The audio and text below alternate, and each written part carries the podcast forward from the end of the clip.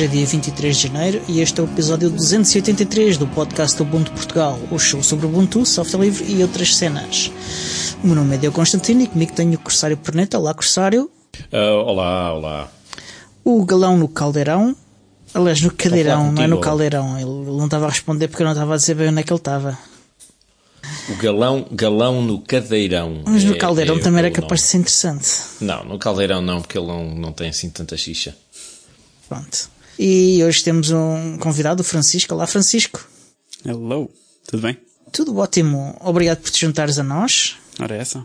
Nós convidamos o Francisco porque hoje temos um, um tema especial. Especial, quer dizer, já falámos do tema muitas vezes, mas é um episódio especial para assinalar o Dia da Proteção de Dados e da Privacidade que é no próximo dia 28 de janeiro. Uh, e convidei o Francisco, porque ele é o, o tal presidente da Privacy LX.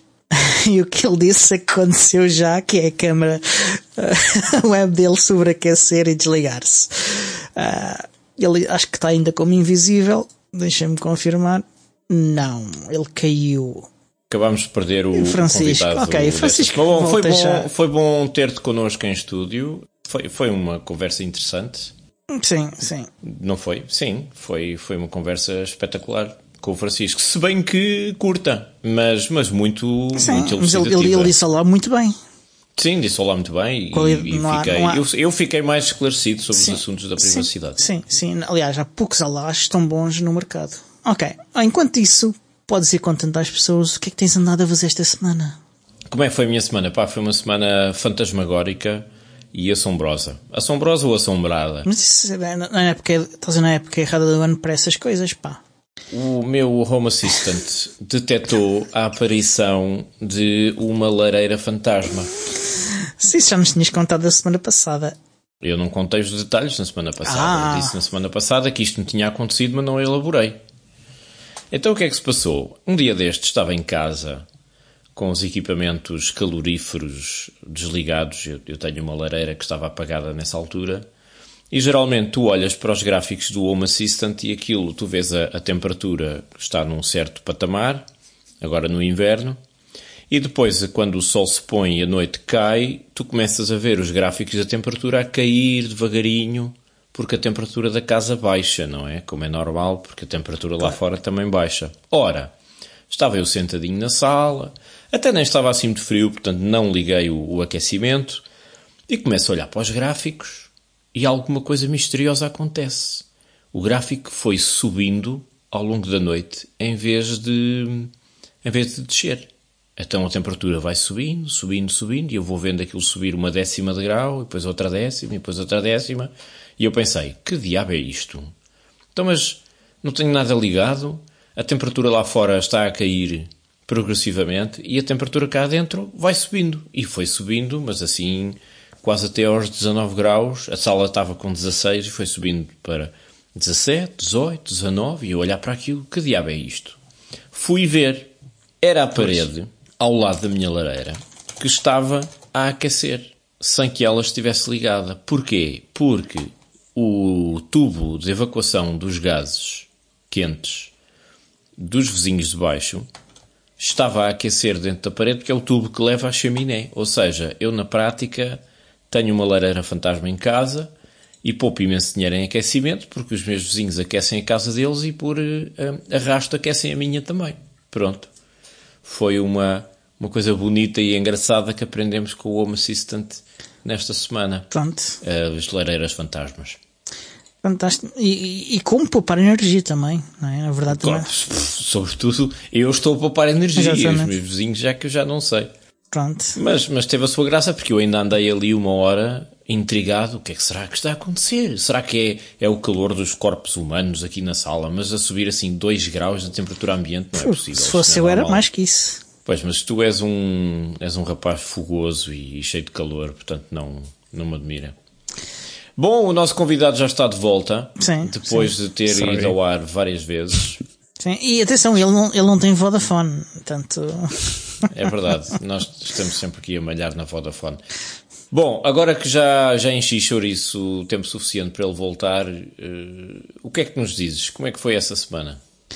Olha, eh, estás a perguntar a quem? Já agora. Eu estava-te a perguntar a ti. Ah, a minha, olha, a minha semana.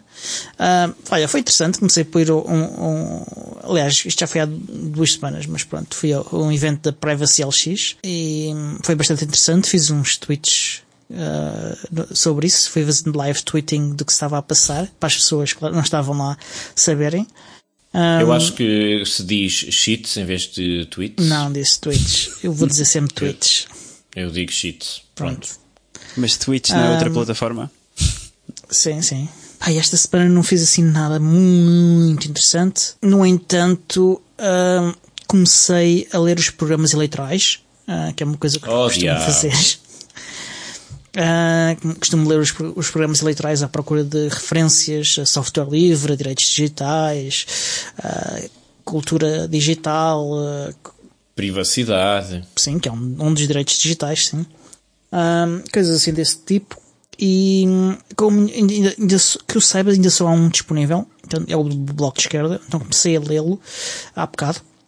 Uh, antes de começarmos a preparar a gravação e estou a fazer uh, live tweets também disso enquanto leio. Está interessante, vão ver, uh, tem coisas boas, mais ou menos, tem coisas muito más e depois tem coisas assim assim e depois começa a melhorar para o fim. Ainda não acabei de ler, atenção. Eu já fui espreitar o teu fio de conversa no, no Twitter, Twitter e deu para ver que eles têm algumas propostas interessantes e outras que são demasiado vagas para serem eficazes. Sim, e tem outras que são simplesmente bastante más. Um... Sim. Mas a dois meses das eleições já têm propostas, o que eu acho curioso eu, eu acho estranho é não terem, eu acho é estranho não terem todos já, eu não sei o que é que eles andam a fazer o resto do ano, eh, só, só pensam nas propostas quando é o, as eleições. Estão a, a, gritar nas televisões, como é óbvio, que é, que é a estratégia que ganha eleições neste país Pronto. de pessoas info-excluídas. Pronto, Mas por falar em info-exclusão, tu disseste que foste a um evento da Privacy LX. Hum, sim, sim. Que diabo é a Privacy LX? Olha, para isso o melhor é mesmo perguntarmos ao Francisco, já que ele é o presidente da Privacy LX. Oh, olha que coincidência tão. Ah, ah, que, que já viste? Não foi ah, nada planeado, tão... não foi nada planeado. Nada, nada disto foi. Não, ah, olha que calha mesmo bem. Então, então Francisco. Basicamente, a, Privacy LX é também uma, uma associação de direitos digitais. Nós focamos-nos principalmente na privacidade. Essencialmente, a, a principal coisa que nós fazemos neste momento são eventos. Já existimos há cerca de 4 anos então os Privacy Cafés são o nosso, o nosso evento mais conhecido. Nós essencialmente vamos a uma biblioteca ou a algum outro espaço como o Mill, em Little Lisbon, em Lisboa, e fazemos, convidamos uma série de oradores para falarem sobre temas de privacidade.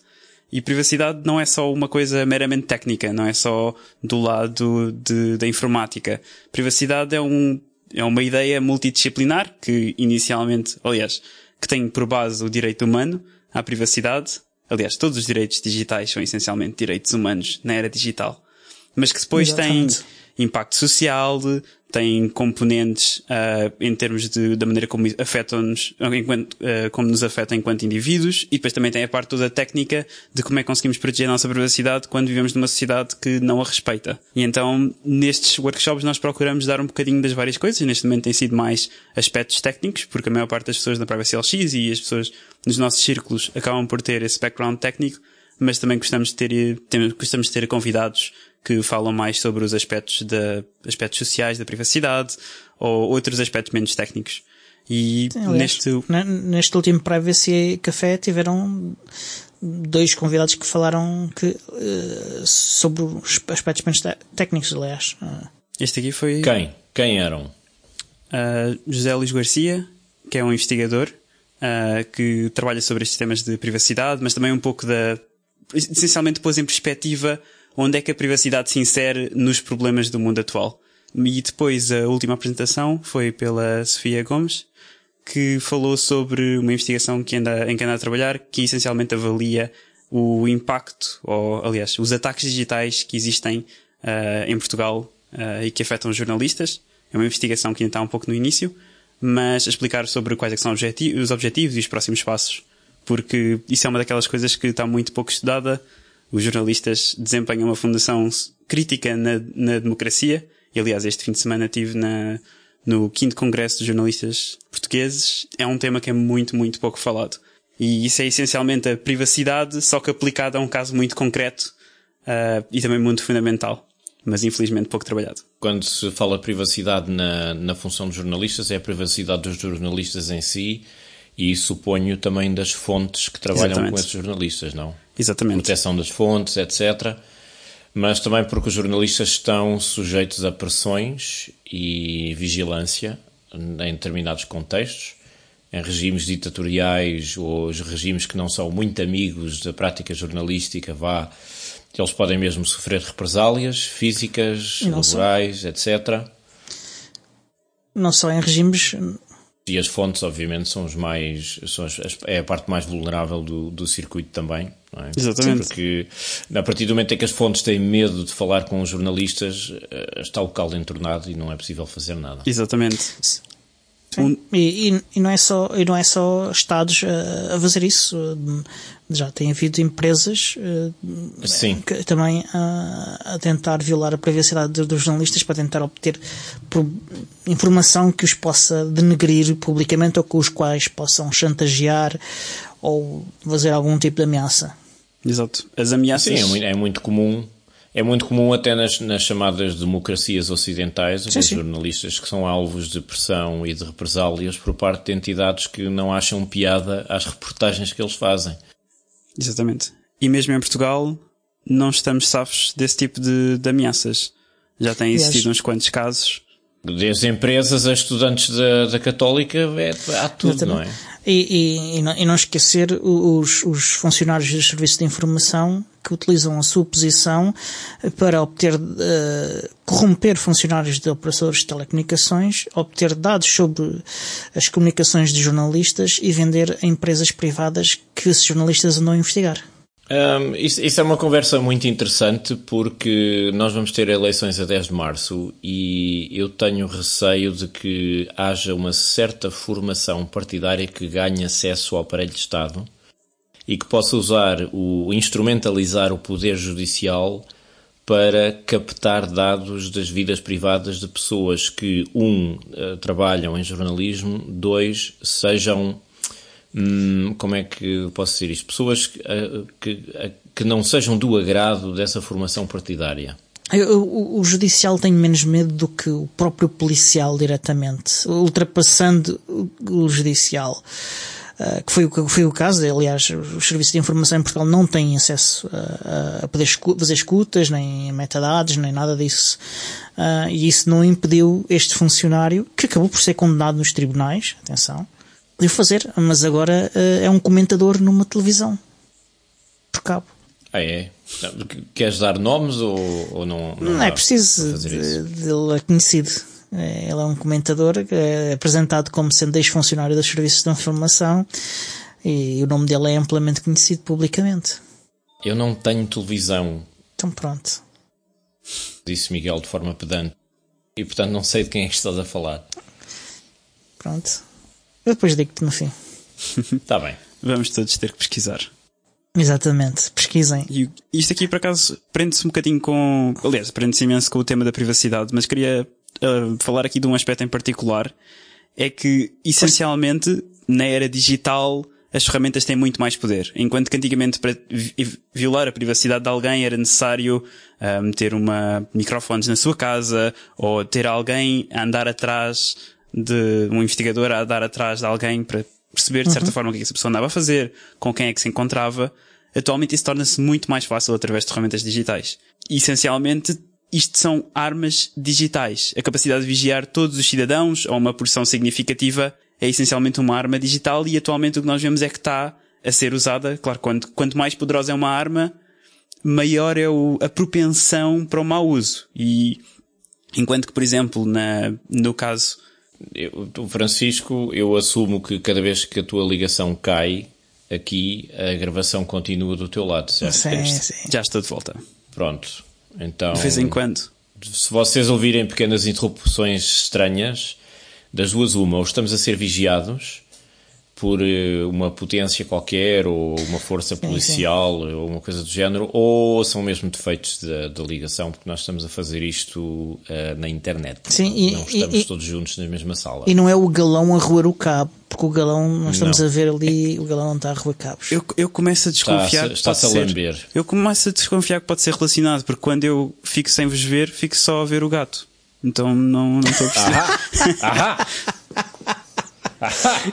Descobrimos a, a topeira. É o agente secreto. É o agente secreto, és tu. Mas pronto, voltando. Está bem, mas retomando a conversa da Voltando pouco, à minha dizias... linha de raciocínio, uh, essencialmente estamos a falar de armas muito potentes que, carregando apenas num botão, é possível vigiar uma larga porção da população. E este tipo de armas não são adequadamente protegidas. Por exemplo, no que toca às armas nucleares, é um tema que é altamente protegido e apenas um número muito pequeno de pessoas uh, consegue aceder a esse tipo de, de armas. Sim. Mas e, e há tratados de não, não pelu... Miguel diz a palavra. Tratado de não proliferação Pronto. de armamento nuclear. Exatamente, era o que eu queria dizer. Exatamente. E aí estamos a falar, claro, de uma, de uma situação muito grave e claro que não é, não é ideal viver num mundo assim, mas pelo menos de alguma forma consegue-se limitar o uso, aliás, completamente. Mas no caso das armas digitais, que têm visivelmente menos consequências, ou pelo menos perceptivamente menos consequências, é, é essencialmente uma, uma situação que não está a ser propriamente acautelada. Uh, aliás, tivemos recentemente também o escândalo do, dos metadados, aliás, iniciado pela, pela D3, que mostrou claramente que este tipo de ferramentas não pode estar na mão, nas mãos, tem que ser de certa forma, tem, sempre que existe um, um poder de vigilância tem que imediatamente existir um contrapoder para Exatamente. garantir que estas situações não acontecem.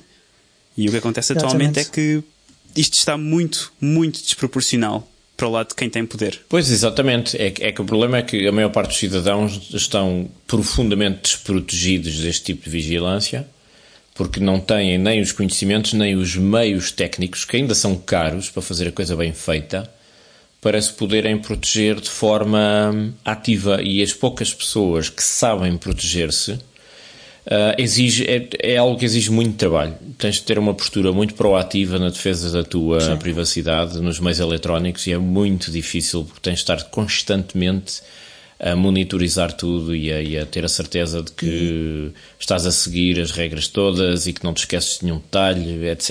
É. E basta é, falhar é uma cansativo. vez. E basta falhares uma vez para te conseguirem comprometer a, a tua privacidade. É, é como a segurança em, em, informática, é a mesma coisa. Basta tu falhares uma vez para que o atacante tenha uma oportunidade. Porque ele, ele, o esforço que tu tens de fazer como defensor é muito mais elevado do que o atacante. Tu só tens de esquecer de uma vez de fazer uma coisa qualquer e, e, e já era.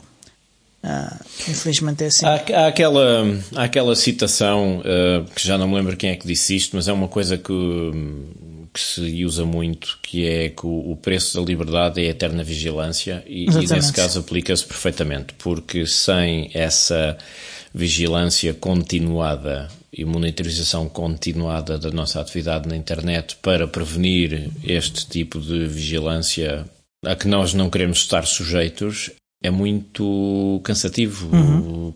leva-te os recursos todos e a tua atenção diariamente e é muito fácil para as pessoas embarcarem num modelo de consumo de produtos digitais e de meios digitais que são extremamente convenientes, mas que invadem tudo e levam a tua privacidade toda. Sim. Ora, como é que se combate isto? A minha preocupação central nos últimos tempos tem sido a perspectiva de nós estarmos a montar, ou já termos montado, um sistema que absorveu por completo a nossa vida diária, sem que nós nos apercebamos, que pode servir de um dia para o outro para atores uh, maléficos uh, usarem, ou seja, nós já temos a coisa toda montada para que de um dia para o outro isto possa ser usado contra nós. O que é que eu quero dizer com isto? Uh, nós temos visto por essa Europa fora, mas não só, a ascendência de regimes autocráticos, como na Hungria, ou a chegada ao poder de partidos uh, que defendem um modelo autocrático de sociedade, quando não mesmo de fascismo puro e duro. E são formações políticas e grupos de pessoas que não veem com maus olhos a capacidade de poder usar a internet e os meios digitais para vigiar pessoas que não vão à bola com as ideias deles, que é a antítese da democracia, não é? Pois.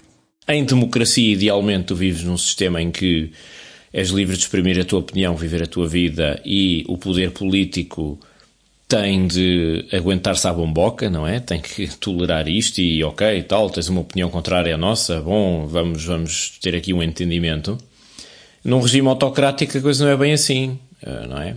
Num regime autocrático tu és de um determinado partido ou gostas de uma determinada cor ou tens um estilo de vida que não é do agrado de quem lá está em cima e a pessoa e, e essa estrutura diz ah mas esta pessoa tem um estilo de vida que nós não gostamos e não toleramos. E portanto uh, vais ter problemas. Yeah. e os problemas não têm que ser prisão e tortura. As pessoas muitas vezes pensam ah é um regime autocrático é aquele regime em que as pessoas são presas e levadas no meio da rua por uma carrinha sem janelas e torturadas. Não, não necessariamente. podem simplesmente fazer a vida muito difícil de fazer com que Exato. as coisas do dia a dia sejam duras e, e que fiques excluídos Há muitas formas de reprimir as pessoas que têm a mania de levantar a crista, que é, por exemplo, arranjar problemas no emprego, ou perderes o emprego, ou estás a dar aulas na universidade, é pá, se calhar não, não deixas de dar aulas. E mais que isso, mais que isso, uh, aliás, eu primeiro concordo perfeitamente com esta ideia de que os alicerces desse tipo de sociedade já estão a ser montados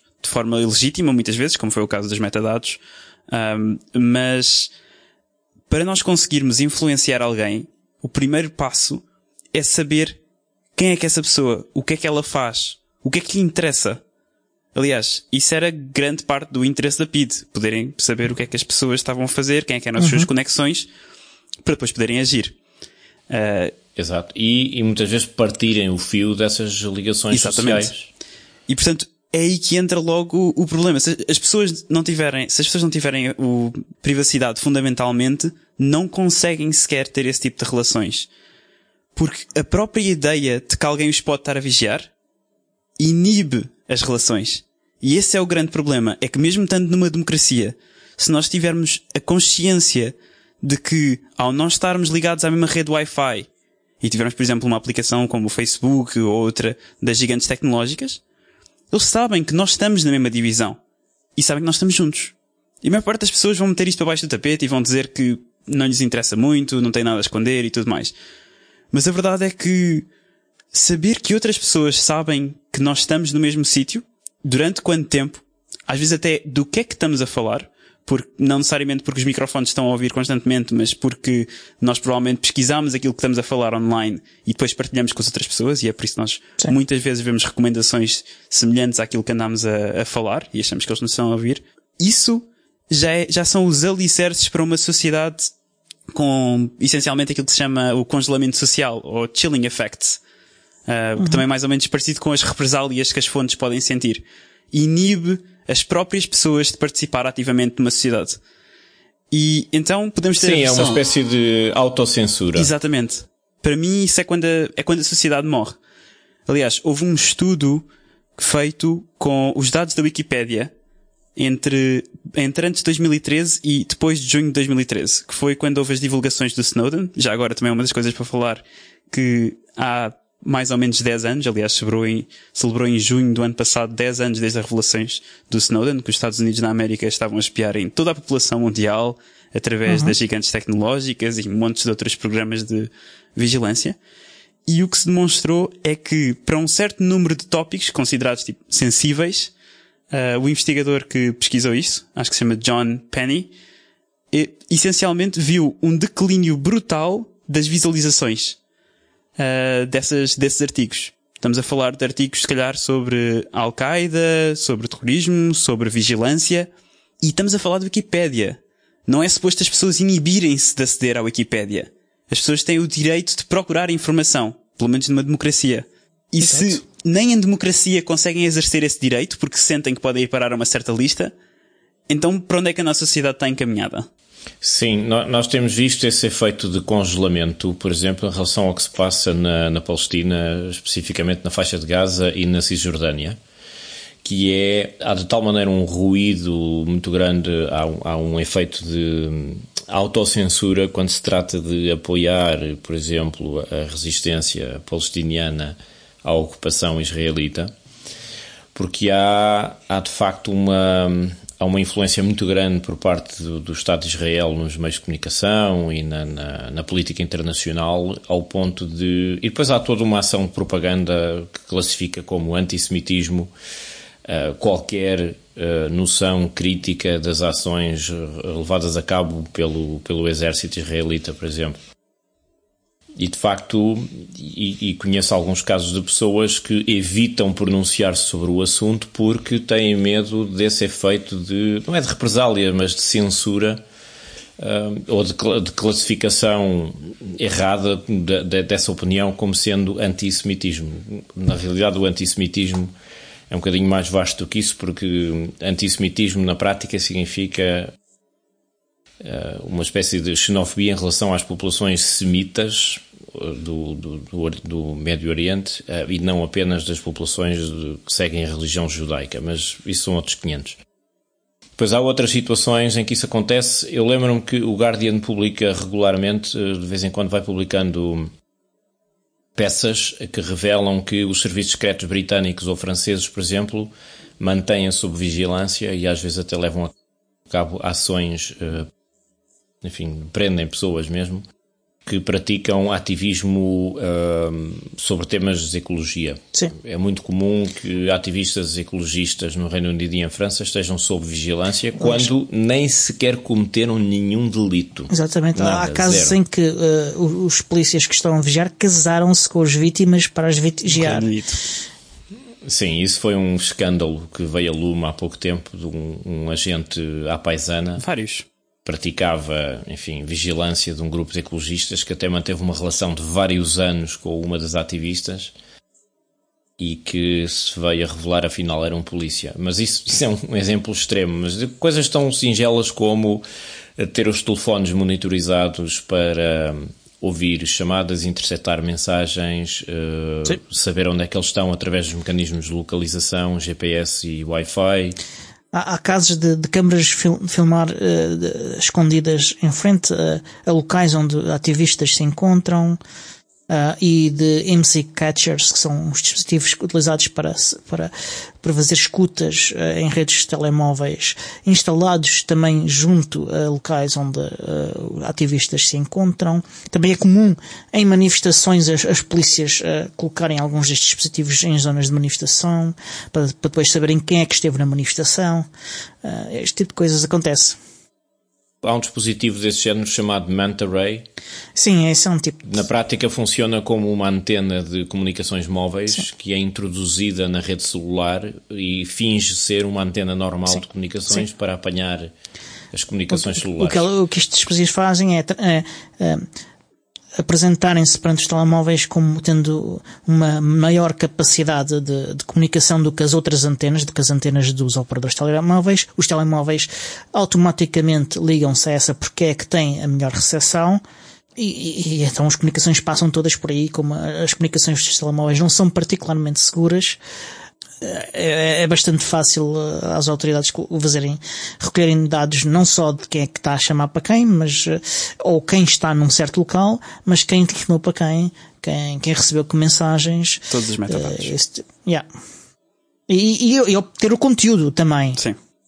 Às vezes há coisas tão simples como, uh, por ocasião de uma manifestação uh, na Turquia ou no Egito ou na Alemanha, por exemplo, quando há manifestações contra o transporte de materiais radioativos, por exemplo, que é uma coisa que acontece com frequência, os telefones que são uh, apanhados em determinadas células de, de rede móvel, a partir do momento em que as autoridades veem uma concentração de números de telefone numa determinada célula, eles depois, através de algoritmos informáticos, conseguem deduzir quem é que tem uma relação com quem. É só cruzar os dados, ou seja, o telefone X e o telefone Y e o telefone Z estão na célula número 1, uhum. por ocasião de uma manifestação. Quer dizer que são ativistas e conseguem, ir muito, mais, e conseguem ir muito mais longe. Como o Francisco estava a dizer, eh, há, há entidades que têm dados sobre quem esteve com quem em outras ocasiões e, e, é possível cruzar, comprar esses dados aos, às polícias. Aliás, suspeita-se que, que, a polícia nos Estados Unidos pratica isso porque eles recusaram-se a dizer que não fazem. Um, e, e, e, eles assim conseguem descobrir toda a nossa rede social por descobrir toda a, a vida de uma pessoa que é meramente suspeita ou que nem isso, uh, ou que é tratada como sendo e, e não sendo verdadeiramente suspeita. Nós... Sim, e isso, isso faz muito facilmente através de um gráfico de, de rede, um gráfico em teia, em que tu somas a quantidade de nós na rede ou a quantidade de a frequência de comunicações entre a pessoa A e a pessoa B e depois consegue estabelecer um, um, gráfico visual mesmo das relações entre os elementos, os nós da rede que são as pessoas. Portanto, quem tem um grande número de ligações do ponto A para o ponto B é porque tem, enfim, uma, é um influencer uma relação crítica com os outros nós. Sim, é, é um bocado. Portanto, quando tu selecionas um ativista político como alvo e dizes vamos ver quem é, que, quem é que tem comunicações frequentes com esta pessoa e depois desenhas o mapa da rede e os computadores fazem isto em milissegundos Pá, a, a PID sonhava hum. nos seus sonhos mais úmidos em ter uma ferramenta destas. Quer dizer, porque é facílimo depois neutralizar uma rede. Mas isto só dizer, uma... é só tirar este nó daqui, este nó daqui e isto vem tudo abaixo. Eu acho que, foi, acho que houve uma citação, não sei se foi do, do caso uh, português ou se foi do, do caso nazi, mas uma, uma pessoa envolvida com, com a vigilância na altura estava exatamente a dizer isso, que isto aqui era um sonho Uh, era um sonho molhado de uma pessoa no, no poder na altura. Ter este tipo de, de vigilância. Os métodos da Stasi, da polícia uh, secreta da, da, Alemanha de Leste, uh, que durou até à queda do Muro de Berlim, eram extremamente eficazes, mas comparados com os meios que existem agora digitais são verdadeiramente amadores, amadores e de alcance reduzido. Ah, uma eficiência Aliás, um, muito mais reduzida, sim. Há um bom documentário sim. sobre isso que acho que se chama Karl Marx City, que é a história de uma, acho, acho que é uma, uma filmmaker que essencialmente vai visitar o passado, ou seja, vai ver quem é que eram os seus antepassados nos arquivos uh, Stasi e essencialmente navegar essa história e ver a quantidade de vigilância que a sua mãe tinha. Mas Sim, ainda hoje, ainda hoje há pessoas que vão ao arquivo da PID na Torre do Tombo e ficam de boca aberta com a quantidade de informação da sua família que tinha sido capturada pelos agentes da PID e pelos bufos. Há fichas inteiras de pessoas e muitos de nós, se calhar, temos pessoas na nossa família que terão sido vigiadas pela PID e não sabemos porque nunca lá fomos consultar. Mas há, há, casos extraordinários de pessoas que tomam essa iniciativa por qualquer razão, vão lá e de repente começam a descobrir que o avô era amigo de não sei quem, que frequentava o café não sei das quantas e que passou um jornal a não sei quem do outro e ficam todos de boca aberta. Como é que é possível? E, e muitas vezes são pessoas que eram vigiadas que nunca chegaram a saber que tinham sido vigiadas. Claro, isso é... Não precisavam de ser eh, Aliás, necessariamente ativistas políticos que se mobilizavam ou que andavam metidos em organizações. Aliás, isso é parte do, do status quo Uh, através das gigantes tecnológicas, as pessoas são vigiadas e faz parte do jogo não mostrar às pessoas o quão estão a ser vigiadas. Uh... E fazer isso também uh, faz lembrar uh, uma questão que tu falaste também no, no, no Privacy Café, que é as pessoas nem sequer conseguem saber que estão a ser vigiadas, mas também não conseguem perceber quais são as consequências de que eles têm de Porque... ser vigiadas.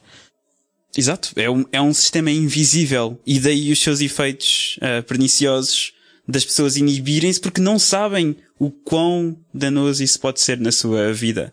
Eu confesso que a minha maior preocupação nesta altura do campeonato nem sequer é as pessoas inibirem-se, porque o que nós temos agora é o problema inverso, que é as pessoas não se inibem. E as pessoas vão para as redes sociais e frequentam depende, lugares públicos. Depende do tipo e, de atividades. E, e das pessoas, sabes? Na eventualidade da ascensão de um regime autocrático que considera, por exemplo, que um, determinadas sexualidades não são bem-vindas. O que é altamente provável. O que é altamente provável. Uh, isto pode ser extremamente perigoso porque as pessoas inocentemente vão para as redes sociais partilhar coisas uh, que reivindicam um certo estilo de vida ou, ou, fazem um gosto numa página da, sei lá, da Ilga ou coisa assim, ou muito inocentemente vão a uma festa do Avante há três anos atrás ver um concerto e depois tem alguém a perguntar-lhe, olha lá, tu tu aprovas eh, homossexualidade ou a adoção de crianças por eh, casais homossexuais? Ah, eu só pus aquilo. Ah, é? Ah, vai lá se não queres arranjar chatices. Ou, olha lá, tu foste à festa do Avante fazer o quê? Etc, etc. Não sabemos, não sabemos. O problema é que está tudo montado e as pessoas não têm inibições em relação a isso porque não prevêem que isso possa acontecer.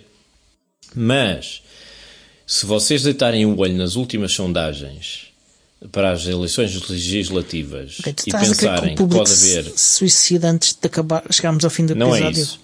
A minha, a minha questão é: nós temos 20 minutos de episódio que sobram, e isto era uma pergunta que eu colocava ao Francisco. Nós sabemos que isto acontece. Nós sabemos que temos hoje em dia uma vida digital que é permeável a tudo o que seja vigilância, manipulação também por algoritmos de exposição de, de posts em redes sociais e coisas assim e as eleições que nós vamos ter em março são um sintoma dessa mesma manipulação nas redes sociais e nos médias, mas isso é outra conversa. Tu foste ao, ao Congresso dos Jornalistas, se calhar saíste lá mais deprimido do que, do que eu. Como é que nós saímos disto? Que medidas é que nós podemos tomar? O que é que as pessoas lá em casa podem ter como precauções? O que é que tu recomendas que as pessoas comecem a fazer? Ou que atitude é que devem ter em relação a esta esta eventualidade. Eu não podia sair deste podcast sem deixar algumas recomendações, ou pelo menos sem mostrar às pessoas o que é que podem fazer. Porque boa, boa. o mal está lá e atualmente estamos a ir numa direção bastante má em imensos aspectos. Mas a parte mais importante, a primeira parte, aliás, é compreender que isto é um problema e por onde é que nos conseguimos proteger. E eu estou neste mundo da privacidade há cerca de 9 anos e posso deixar aqui a recomendação de não entrar de cabeça, porque isto é todo um mundo.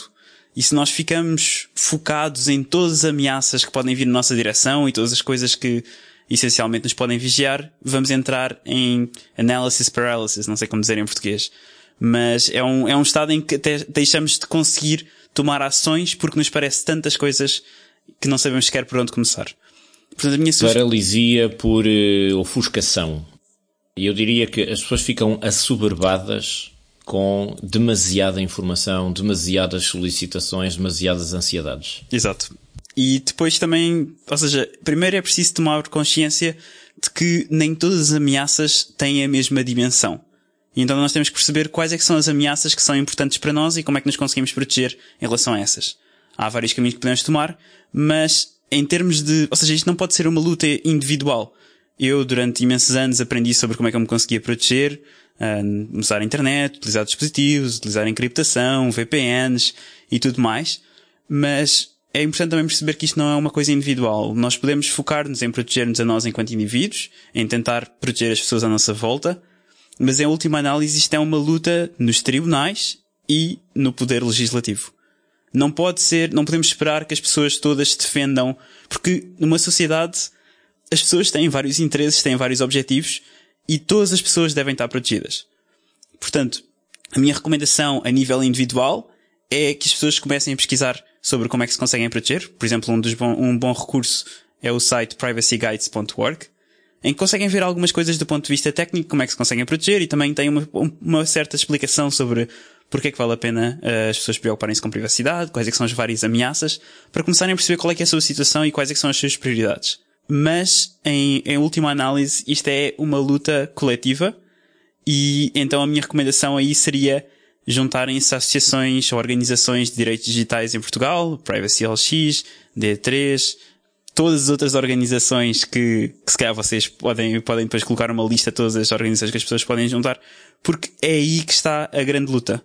Uh, tem que ser organizações que intervêm, expõem as posições, uh, expõem os problemas e essencialmente também uma coisa muito fundamental que é usar os tribunais, que em Portugal ainda não começámos a fazer, mas seria bastante bom se começássemos a fazer isso porque em grande parte a lei está dos nossos, do nosso lado. E quando a lei não está do nosso lado, está a Constituição. Portanto, enquanto vivemos num sistema democrático, podemos fazer uso dos mecanismos que já existem para nos conseguirmos proteger enquanto sociedade. E isto vai ser uma luta a médio e longo prazo. com alterações no poder, podemos não ter tanto tempo, portanto aí vamos ter que começar a acelerar, mas também isto é uma das tais coisas que quando vem alguém a tentar usurpar o poder, também vem contra poder. Portanto, infelizmente, a situação é que as pessoas podem não estar a ver muitas ameaças hoje em dia, mas se começarem a ver certos partidos menos democráticos a ascender ao poder, certamente vão haver pessoas que se vão juntar a estas lutas e, portanto, eu diria para, para as várias organizações de direitos digitais em, em Portugal que talvez nos próximos anos tenhamos muito mais apoiantes. Um, pelo menos é assim o meu, o meu desejo e para mim é assim que está, é assim que vai ser o futuro da luta. Portanto, em, resumindo e baralhando, a nível individual, informar-nos sobre o que é que nós queremos proteger, Uh, privacyguides.org, infelizmente acho que não existe em português, mas se quiserem podem contribuir, é, é um projeto e aceitam Bom, só, só para as pessoas entenderem, privacy guides, uhum. uh, plural, .org. Mas nós deixamos o link nas notas. Exato. Uh, e depois fazer uma luta em comum e também uma, uma, um aspecto importante disto é, e a razão pela qual eu deixo juntarem-se a organizações, ou, por exemplo, juntarem-se aos Privacy Cafés, que é um, aliás, os Privacy Cafés, que são os eventos que nós fazemos em Lisboa, mas também temos o Digital Rights Drinks, também em Lisboa. Assim, eventos em que encontrem outras pessoas que também estão preocupadas com estas temáticas, porque essencialmente conseguem se apoiar num grupo de pessoas que têm o mesmo tipo de preocupações, ou que pelo menos compreendem de onde é que vocês estão a vir, porque é muito fácil uh, ficarmos numa situação em que nós somos a única pessoa no nossos, nos nossos grupos sociais que se preocupa com estes temas e parecem tão importantes e, aliás, capazes de derrubar uma, uma democracia que se calhar uh, é melhor ter esse tipo de apoio social e ter pelo menos amigos que, conseguem, que se preocupam não, com este tipo Para não nos sentirmos isolados e uh, exacerbados também. Exato. Uh, com, com, com a situação de, de, de, termos de lidar com tudo sozinhos e não termos ninguém que nos compreenda e que nos possa orientar.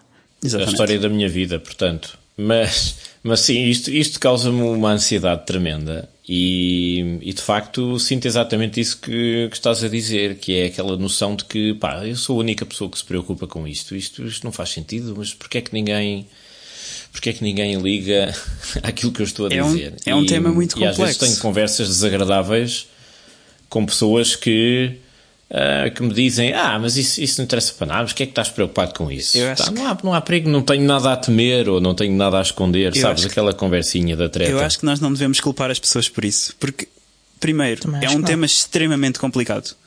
As pessoas têm noções de privacidade interpessoal. Eu disse o que a quem? Mas não têm noção de como é que os dispositivos recolhem este tipo de informações. Como é que, por exemplo, todas as câmaras, ou a maior parte das câmaras que hoje em dia estão a instalar uh, em espaços, em espaços uh, privados de acesso ao público, uh, ou seja, no cafezinho e tudo mais, são câmaras sinocas, por passo, a expressão, mas tipo, em termos de falta de qualidade, falta de segurança, Aliás, o próprio, o próprio facto de existirem lá câmaras é em si, a meu ver, um, um grande problema e já uma enorme violação da privacidade. Mas independentemente disso, são câmaras que estão ligadas à internet. E sistemas de videovigilância em espaços públicos. Sim, exatamente. Portanto, nós vamos a um café e depois de repente estamos a, estamos a, a ser live streamed para a internet e nem sequer sabemos. Um, Ou está, até no, nos autocarros já há câmaras de videovigilância. Tudo isso. Em espaços públicos e a Câmara de Lisboa quer investir muito dinheiro na, em sistemas isso. de videovigilância para prevenção do crime, entre aspas, o que eu acho um absurdo, porque não vai prevenir nada, mas enfim. Vai permitir culpar alguém. Vai permitir culpar os sistemas. Olha, os sistemas não funcionaram, era suposto estarem lá.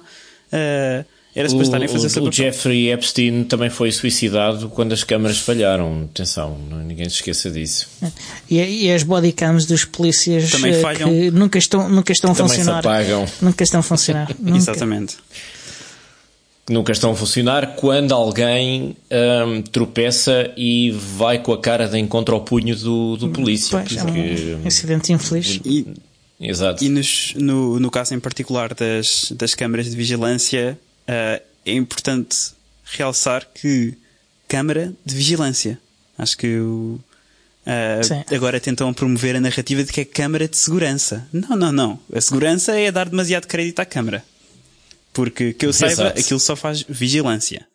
E então depois Exatamente. alguém é assaltado e depois vão lá ver e tudo mais, se existir gravação, se os sistemas estiverem devidamente a funcionar. E E como a D3 disse aqui há dias, aparentemente há sempre muitos milhões para investir na videovigilância, mas nenhum para dinheiro para, para, para, investir na polícia, para lhes pagar ordenados decentes, para, para, para, para lhes dar um carro com que eles possam ir responder às ocorrências, uh, enfim. E, sobretudo, dinheiro para mais e melhor formação de cidadania. A formação em geral, a formação das pessoas. Constituição. vão pesquisar quanto tempo é que demora a formação de um polícia. Em Portugal, em, em Portugal, Portugal, não é não é nada mal, não é nada mal essa amostra de facto, porque os polícias em Portugal têm uma formação muito melhor do que os polícias nos Estados Unidos. É verdade. Nem se compara. É, é verdade. uma diferença. É verdade, enorme. mas vão ver o quanto é que ela dura em Portugal e vão e pensam, pensam assim, que outra profissão é que tem uma formação tão curta e tem uma pistola? Uh, Deixa-me pensar. Uh, campeão de tiro olímpico? Não faço ideia. Pois, talvez, se calhar, eles praticam durante mais tempo, uh, como pressões de ar e coisas assim desse género. Uh, que, que, que, profissionação é que tem que interpretar leis, é que tem de fazer, exercer o poder e que tem a autoridade uh, do Estado para usar a força é que, é, que, existe e, e tem uma formação tão pequena a comparar com um canalizador? Mas isso é uma pergunta retórica ou é uma pergunta mesmo? É uma pergunta, eu quero que as pessoas pesquisem isto. Os oficiais de polícia têm muita formação, atenção, os oficiais de polícia têm anos e anos de formação, ok? estou a falar os polícias, os praças. Ok, sim. Não, não faço ideia, mas fica o desafio para os nossos ouvintes, já sabem, trabalhos de casa, para o próximo episódio queremos isso, isso em, em folha A4, letra tamanho 12, espaço e meio, com pelo menos 5 páginas de, com uma composição. Vá. Toca a escrever quanto tempo é que demora a formação de um polícia. Mas, mas, mas para lá disso tudo. Deixem-me só aqui compor uma mais ou menos direção em que nós estávamos a ir, que era uh, isto é um tema extremamente complexo e não podemos culpar uh, as pessoas por não conseguirem compreender a sua multidimensionalidade. Eu acho que esta luta é feita por empatia. Uh, as pessoas podem dizer que não têm nada a esconder, mas isso é uma espécie de não quer pensar sobre isto. Exatamente. E pelo menos a minha recomendação é construirmos a arca de Noé. Começarmos a preparar as coisas, prepararmos os argumentos, trabalharmos na trabalharmos numa espécie de arca para depois quando as pessoas realmente tiverem essa disposição para lutarem para este tema, estarmos de portas abertas e não terem rancores contra nós porque nós dissemos ah, tu és ignorante porque não estás a perceber o quão fundamental isto é. Não, isso é uma posição de arrogância e o que nós devemos ter é mostrar empatia e deixar as portas abertas para que as pessoas uhum, possam uhum. interessar por estes temas e não as culpar porque vivemos num país em que a população está deprimida, com demasiado trabalho, demasiado pouco, livre, pouco tempo livre, poucas poupanças, e então acho que é só compreensível que apenas uma pequena maioria da população tenha disponibilidade psicológica para se interessar sobre estes temas, mesmo que sejam extremamente importantes. Sim, mas repara que essa coisa de que estás a falar, esse, esse um, zeitgeist geral que as pessoas sentem, que vivem, que estão sempre na corda bamba, que não têm tempo para nada, que estão em modo de sobrevivência, não é.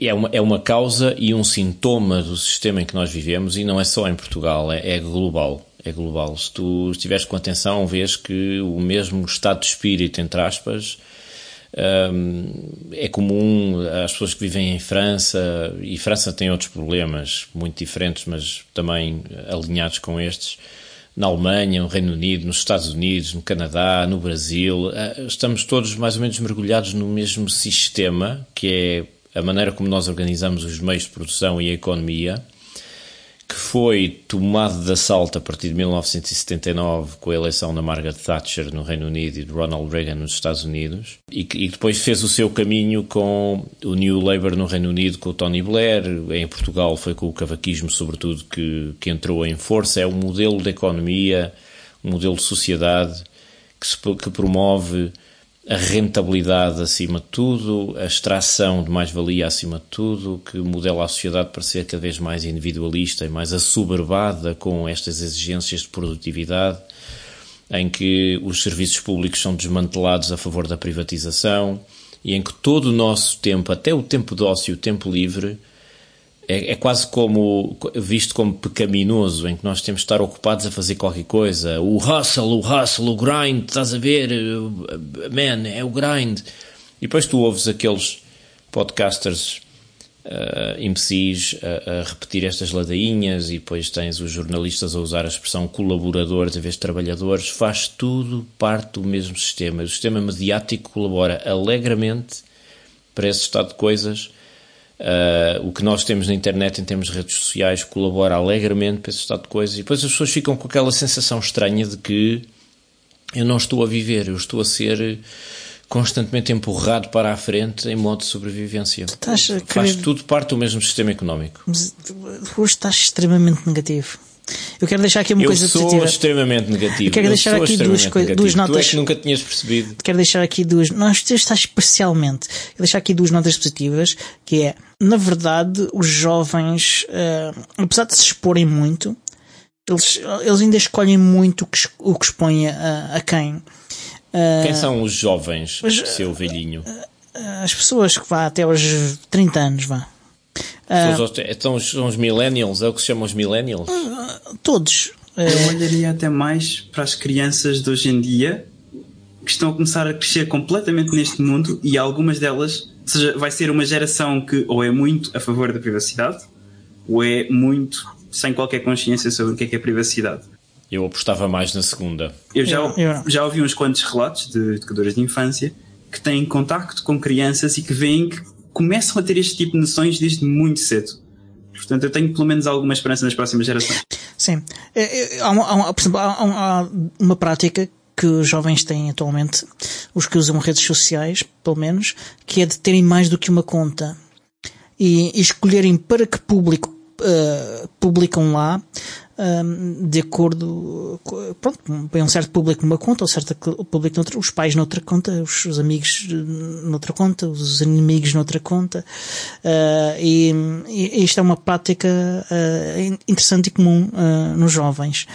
E, e, outra foi também a, a propósito do, do da, da diretiva de chat de controle que está agora a ser finalizada na, na União Europeia, veio feito um inquérito uh, aos jovens sobre qual era a opinião deles sobre que se sentiam uh, livres para falar de política, de, de orientação sexual, uh, de, de, de, explorarem a sua sexualidade e a sua forma de ser, um, se, se houver, uh, se essa diretiva for aprovada e eles estiverem sob vigilância, uh, e a verdade é que eles disseram que não. Portanto, há aqui alguma consciência por parte dos jovens e, isto é francamente positivo e, vou, e até aos dois meses que seguem tu não podes ser mais negativo.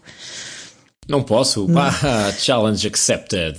Não, não é um não, mas, desafio. Mas é verdade que, pelo menos a minha geração e os mais velhas, há um movimento de reação precisamente a esse a esse desembaraço mental e ético que têm as pessoas eh, com menos de 30 anos. Há, há de facto um movimento de reação a essa liberdade, liberdade não apenas sexual, mas também liberdade civilizacional que eles exibem.